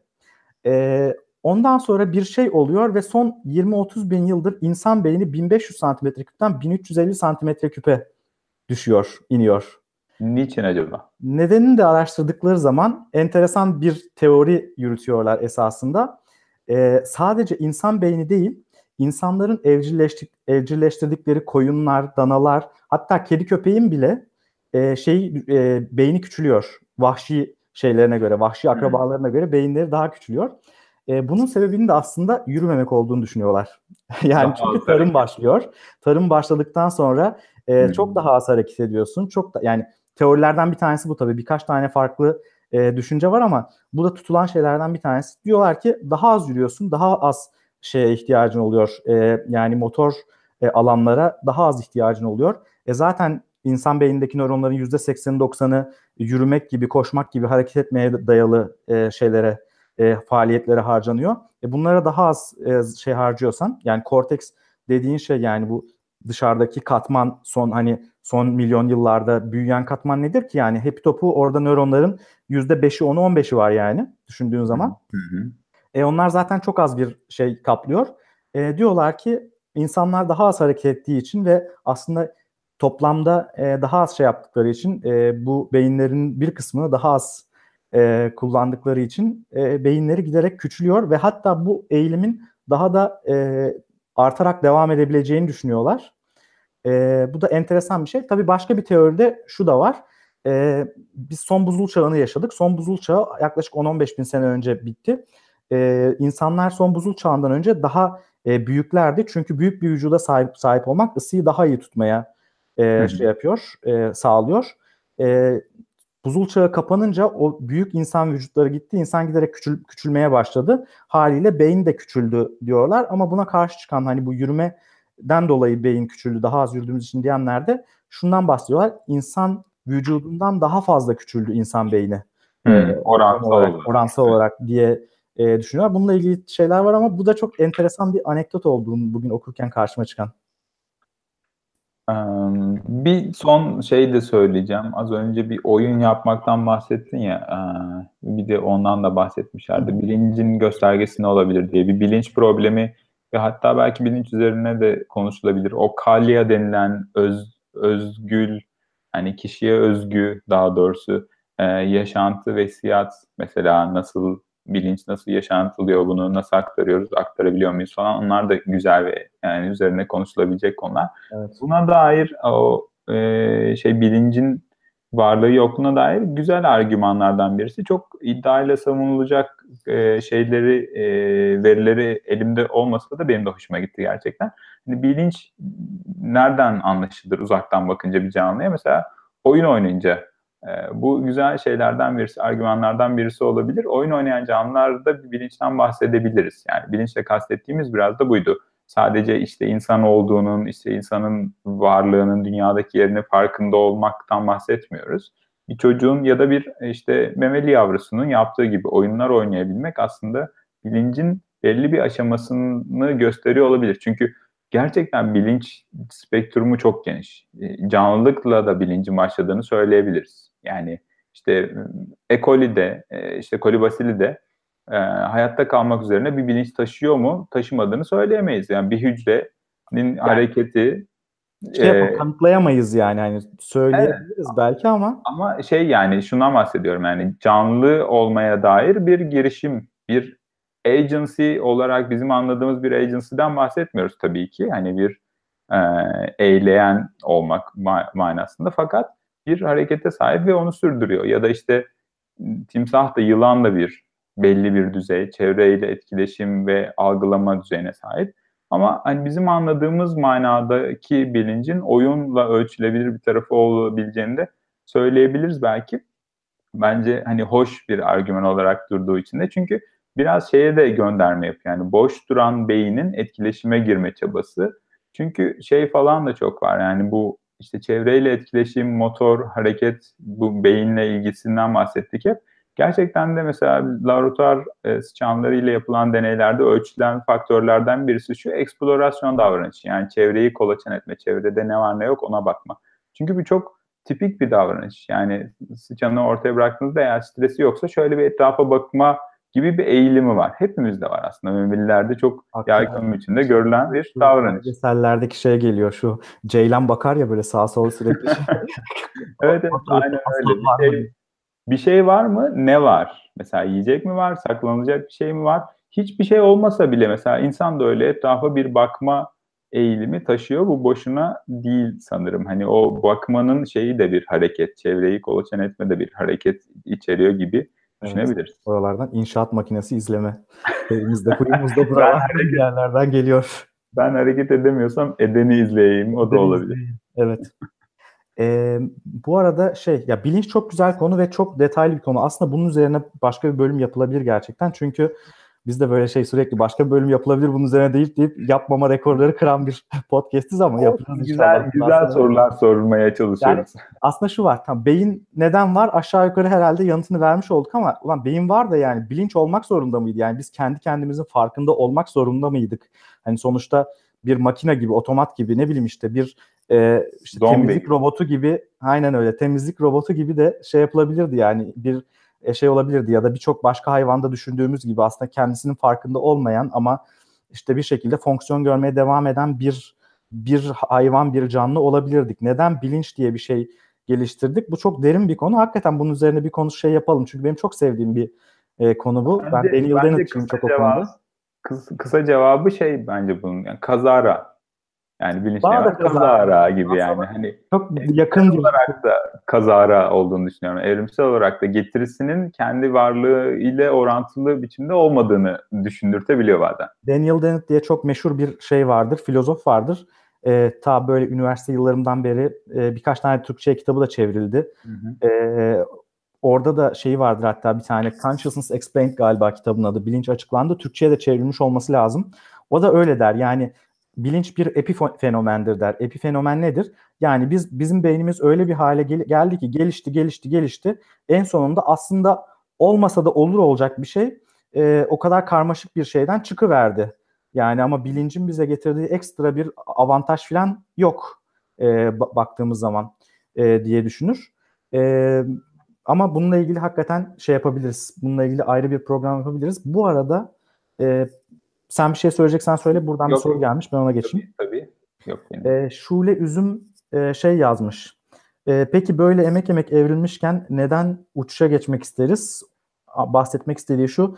E, uyuşturucu kullanımı hevesimiz nedendir yani e, diyor.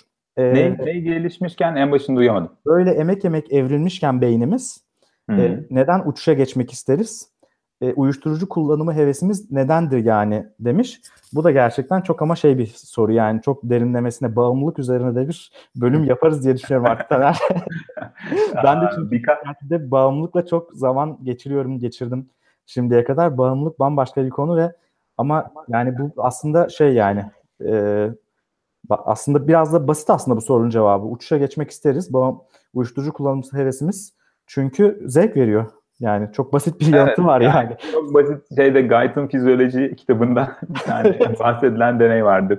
Şu kafasına şey takılmış, kanül takılmış fare e, pedale bastıkça kanülden e, şu anda hatırlamıyorum ama şey elektrik uyarıyla nükleus accumbens ya da civarında bir nokta uyarılıyor ve bu keyif veriyor. Sadece elektrik uyarısı ve bilmeyenler için hayvan, nükleus accumbens e, keyifle çok bağlantılı bir beyin bölgesi. Evet, dopaminin salgılandığı ve sizin işte e, uyarıcı ya da uyuşturucu maddelerden keyif almanızı ve diğer şeylerden keyif almanızı, örneğin seksten keyif almanızı, işte tatlı yemekten keyif almanızı genellikle ya da e, hatta şey falan da gösteriyor. Matematikçilerin işte güzel yazılmış bir formüle bakarken keyif almalarını sağlayan bölge gerçekten. E, ve oradaki uyarım o kadar tatlı geliyor ki e, hayvancağız ölene kadar pedale basıyor. Su içmiyor, yemek yemiyor vesaire. Yani bu bir iç motivasyon kaynağı. Daha önce bir aşktan bahsettiğimiz e, şey vardı, podcast vardı. Orada biraz bundan. Aşk biyolojisi 6. bölüm. Evet, oradan biraz e, şey yapmıştık, değinmiştik bu konuya. Gerçekten bir içsel bir haz kaynağı, haz alanı olması bizi e, hareket etmeye yani anladığımız manada yaşamda ileri gitmeye dair çok motive eden bir şey. Yoksa niye yapalım? Yani bir şeylerden bir ödülümüz olmasa. Ama bu... şöyle bir şey var.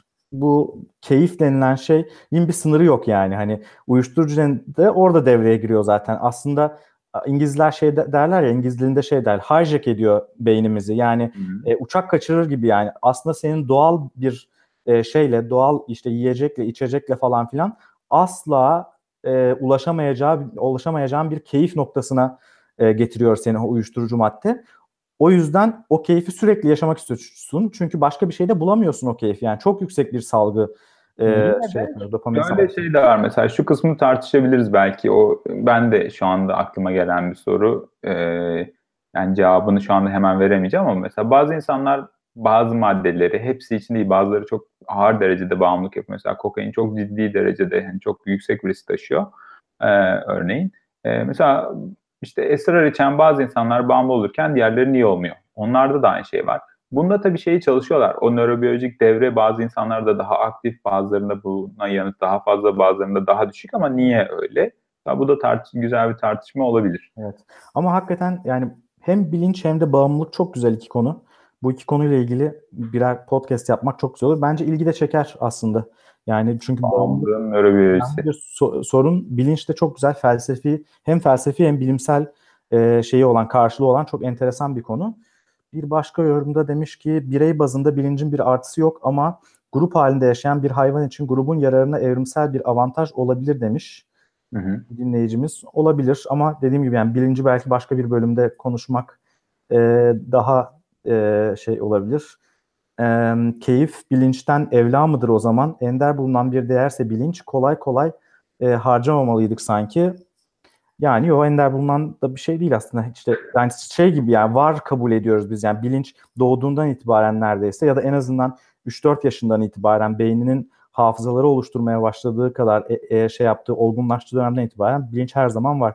Bilinci kaybetmek e, uyuşturucu etkisinde belki o kadar da kötü gelmiyor birçok insana denebilir. Yani şey gibi bir durum var. Bir kere bu grup evriminden bahsetmedik. O önemli bir nokta. Orada şundan bahsediyoruz e, mesela insanın anladığı manada bilinci söylemiştik az önce. Mesela ben nasıl bir canlıyım, niye buradayım, işte bu uzay boşluğunda ne yapıyorum, ölünce ne olacak gibi sorular benim aklıma gelen buydu. Bunun direkt bir katkısı olduğunu söyleyemeyiz. Tabii ki şundan bahsetmiyorum yani insanın üretimlerinin bizim için bir keyif değeri var. O yüzden bu podcast yapıyoruz. Evet. Yani e, ama e, grup evrimiyle ilgili olan kısım mesela diğer primatlarda da var. Yani kendisinin niye uzay boşluğunda böyle bir işte güneşin etrafında dönen bir gezegende olduğunun farkında olmayan şempanzelerde de grup içi davranış var. O başka bir bilinç düzeyi tabii ki var. Dediğim gibi bilinç bir spektrum. Onlar da kendi aralarında oyun oynuyorlar. Küçük yaşlarda insan yavruları ile şempanze yavruları belli bir zamana kadar çok koşut gidiyor. Belli bir noktadan sonra ayrılıyor yani gibi. Hani orada tabii ki grup evrinin bambaşka şeyleri var ama bu sonraki dönemde hani onu da açtığı zaman bilinç niye devam etti? Şöyle bir şey geldi aklıma şimdi grup grup e, evrimi falan deyince e, az önce bir e, Harvard Business Review'da galiba bir tane haber vardı işte en yalnızlar falan gibi en yalnız meslek grupları da doktorlara ve avukatlar çıkmış gözün aydın. Böyle bir yaygın yalnızlık problemi nedeniyle işte yalnızlık bakanlığı kurulması gibi önerilerle birlikte gerçekten bundan da bahsediyor. Yani bir yandan da böyle bir şey de var. Yani insan şey bu kadar var. grup içinde evrildi. Fakat bilincini de getirdiği şeylerle yüz, insanların, Amerikalıların yüzde kırkına yakını kendilerini çok yalnız hissettiklerini, yalnız yaşadıklarını belirtmişler mesela. Yaşlılar. Bu kadar da kopartabilmiş. Ya. Almanya'da da mesela yani evet. e, hasta geliyor yani işte diyor ki ya bütün arkadaşlarım öldü, çoluğum çocuğum işte başka yerlerde, başka şehirlerde, başka ülkelerde çok büyük bir sorun gerçekten. Ama o da ayrıca bir yalnızlık. Bir de yalnızlık programı yapalım Taner. yalnızlık. Evet giderek şeye doğru gidiyoruz şey böyle. Rakı eşliğinde yapmamız lazım. Rakı içilen programlara doğru. Onları 11'den sonraya koyarak. evet. Bir Yalnız de arabeskli. Bayağı, bayağı uzadı, uzattık. Düştü. Bir saat 15 dakika kadar oldu ya da bir saat 10-15 dakika kadar oldu. İyi konuştuk. Evet evet iyi konuştuk. Güzel. Ben bu canlı yayın çok beğendim ya. Güzel çünkü sorular falan da geliyor. Ha, evet çok, daha çok etkileşim bizi daha çok, çok daha sevindirir. Evet biz de kendi belki bir iş disiplinimiz olur. Ee, evet. Yani işte yapalım daha fazla bölüm yapalım falan diye. Haftada bir olmadı iki haftada bir falan yapalım diye düşünüyorum ama sen ne diyorsun? Yani daha böyle spontane konuşacağımız bağımlılık falan olabilir. Hani rastgele günlük pratikte bende çok yer aldığı için üzerine konuşabiliriz. Olur valla bağımlılık konuşalım. Bir, bir, bir şey yapalım mı? Haftaya bağımlılık konuşalım diyelim mi? Ee, olur. Ha, haftaya yalnız benim tatilim var. Bir dakika bir düşünmem lazım. Tatilden şey havai gömleğinle bağlanıp İtalya'dan. elin, elinde bir şeyle smoothie ya da kokteylle. Yine de bir düşünelim biz bunu ya. Valla eğer internet bağlantısı olursa tatilden matilden bir saat konuşmak değil mi yani alt üstü? tamam. Sana nasıl uyardı dostum? Ben zaten buradayım. Benim tatilim yok. evet. E, acındırma şimdi kendi benim tatilim yok falan diyerek. Hemen subliminali alıp. Yani, Tamam kapatalım. Geyiğin bu kısmından sonrasını kendi aramızda yapıp Tamamdır. bir O program zaman, daha yapmak e, son bir şey yapayım. E, şimdi e, son olarak şunu söyleyelim. Bize e, şey yaparsanız eğer YouTube kan- kanalı üzerinden birazdan abone olursanız çok seviniriz. E, dinleyenler için söyleyelim. Aynı zamanda sadece YouTube'da değil, e, Facebook'ta da varız. E, Twitter'da zaten birçok insan Twitter'dan takip ediyor. Orada bizi izleyebilirsiniz. E, iTunes'ta Açık Bilim e, podcast kanalında varız. Kendi podcast kanalımız da var. Ya ufak tefek bazen sesli yazıları atıyoruz ama daha çok açık bilim açık bilim üzerinden e, gidiyoruz. E, oradan da bizi dinleyebilirsiniz. E, açık bilim podcast kanalı artık epey büyüdü. Bilimfil de geldi. Muhabbet teorisi zaten en başından beri var. E, bence orası bilim seven insanlar için mükemmel bir kaynak. E, orada mutlaka abone olmanızı tavsiye ederim. Neuroblog.net e, internet adresimiz. Orası gittikçe gelişiyor ve artıyor. Yazı sayımız artıyor, çeviri sayımız artıyor. E, bunların hepsinden bize ulaşabilirsiniz. Sin- sinir bilim herkes içindir diye başladık. Hakikaten de orada çok güzel e, yazılar var. Normal hani bugün belki biraz daha böyle e, zaman zaman çok böyle e, hardcore, zaman zaman böyle beyin anatomisiyle ilgili e, şeyler üzerinden gittik. Daha böyle ciddi sinir bilim konuştuk ama e, özellikle internet sitesinde çok daha hafif e, normal hani bu alanda e, eğitim almamış okuyucuyu da gayet açacak, gayet hoşuna gidecek Daha yazılar az, var. terim, daha az terimli. Daha az terimli, aynen öyle ya da terimlerin açıklandığı e, şeyler de var. Bir de Ee, şey de söyleyebiliriz sanırım. Yani her türlü sorunuza çok açığız. Yani ben de Evet. kendi adıma eğer terimlerle ya da şeyle ilgili e, bizim bildiğimiz dilimizin döndüğü kadarıyla hani nörobiyolojiyle ilgili ya da e, yanlış yaptığımızı, yanlış ifade ettiğimizi düşünüyorsanız onlara da çok açığız. Çok geliştirici olur. şey demiş, Şule Üzüm demiş ki e, parantez içinde iki ay sonra program yaptılar. ya gerçekten baktın sonra en sonunda 27 Aralık'ta yayınlamışız son podcast'ı. Yani aşağı yukarı o zaman haftaya yani Havai gömleğinde görmek Şart istiyoruz. haftaya havai gömleğiyle şey yapmak, program yapmak kışın ortasında. Ee, yani şey gerçekten de program şeylerine de konulara da e, açığız. E, kitap belgesel tavsiye var mıdır? Vardır. E, hatta nöroblog.net'e de yazdık. E, en son e, biz e, ikinci yılımız e, şeyine anısına e, hediye de verdik. Ö-. Öykücü Bey'in Ramachandran'ın kitabını. Üç şeyimizi hatta göndermek daha da göndereceğiz birkaç gün içerisinde.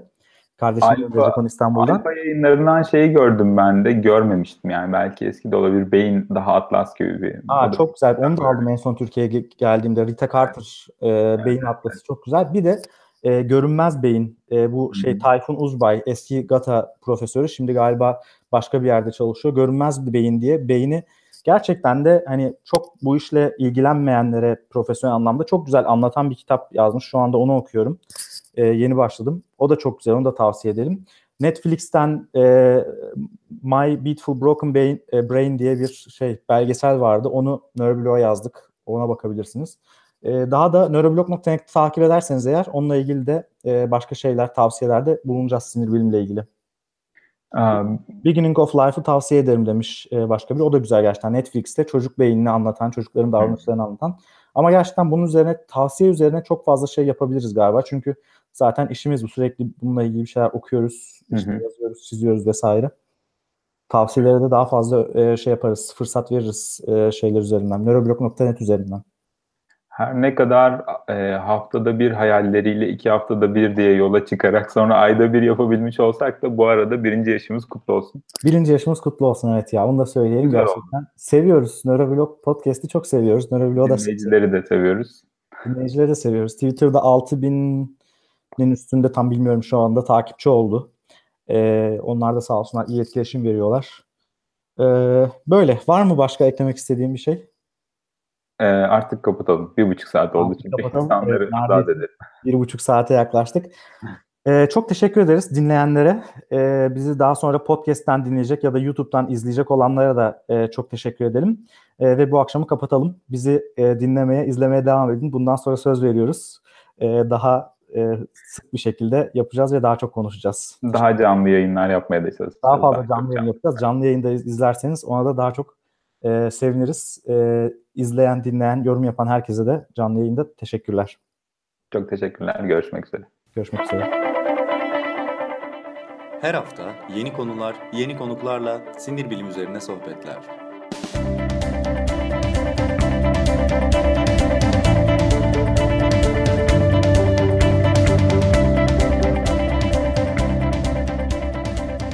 Nöroblog Podcast sona erdi.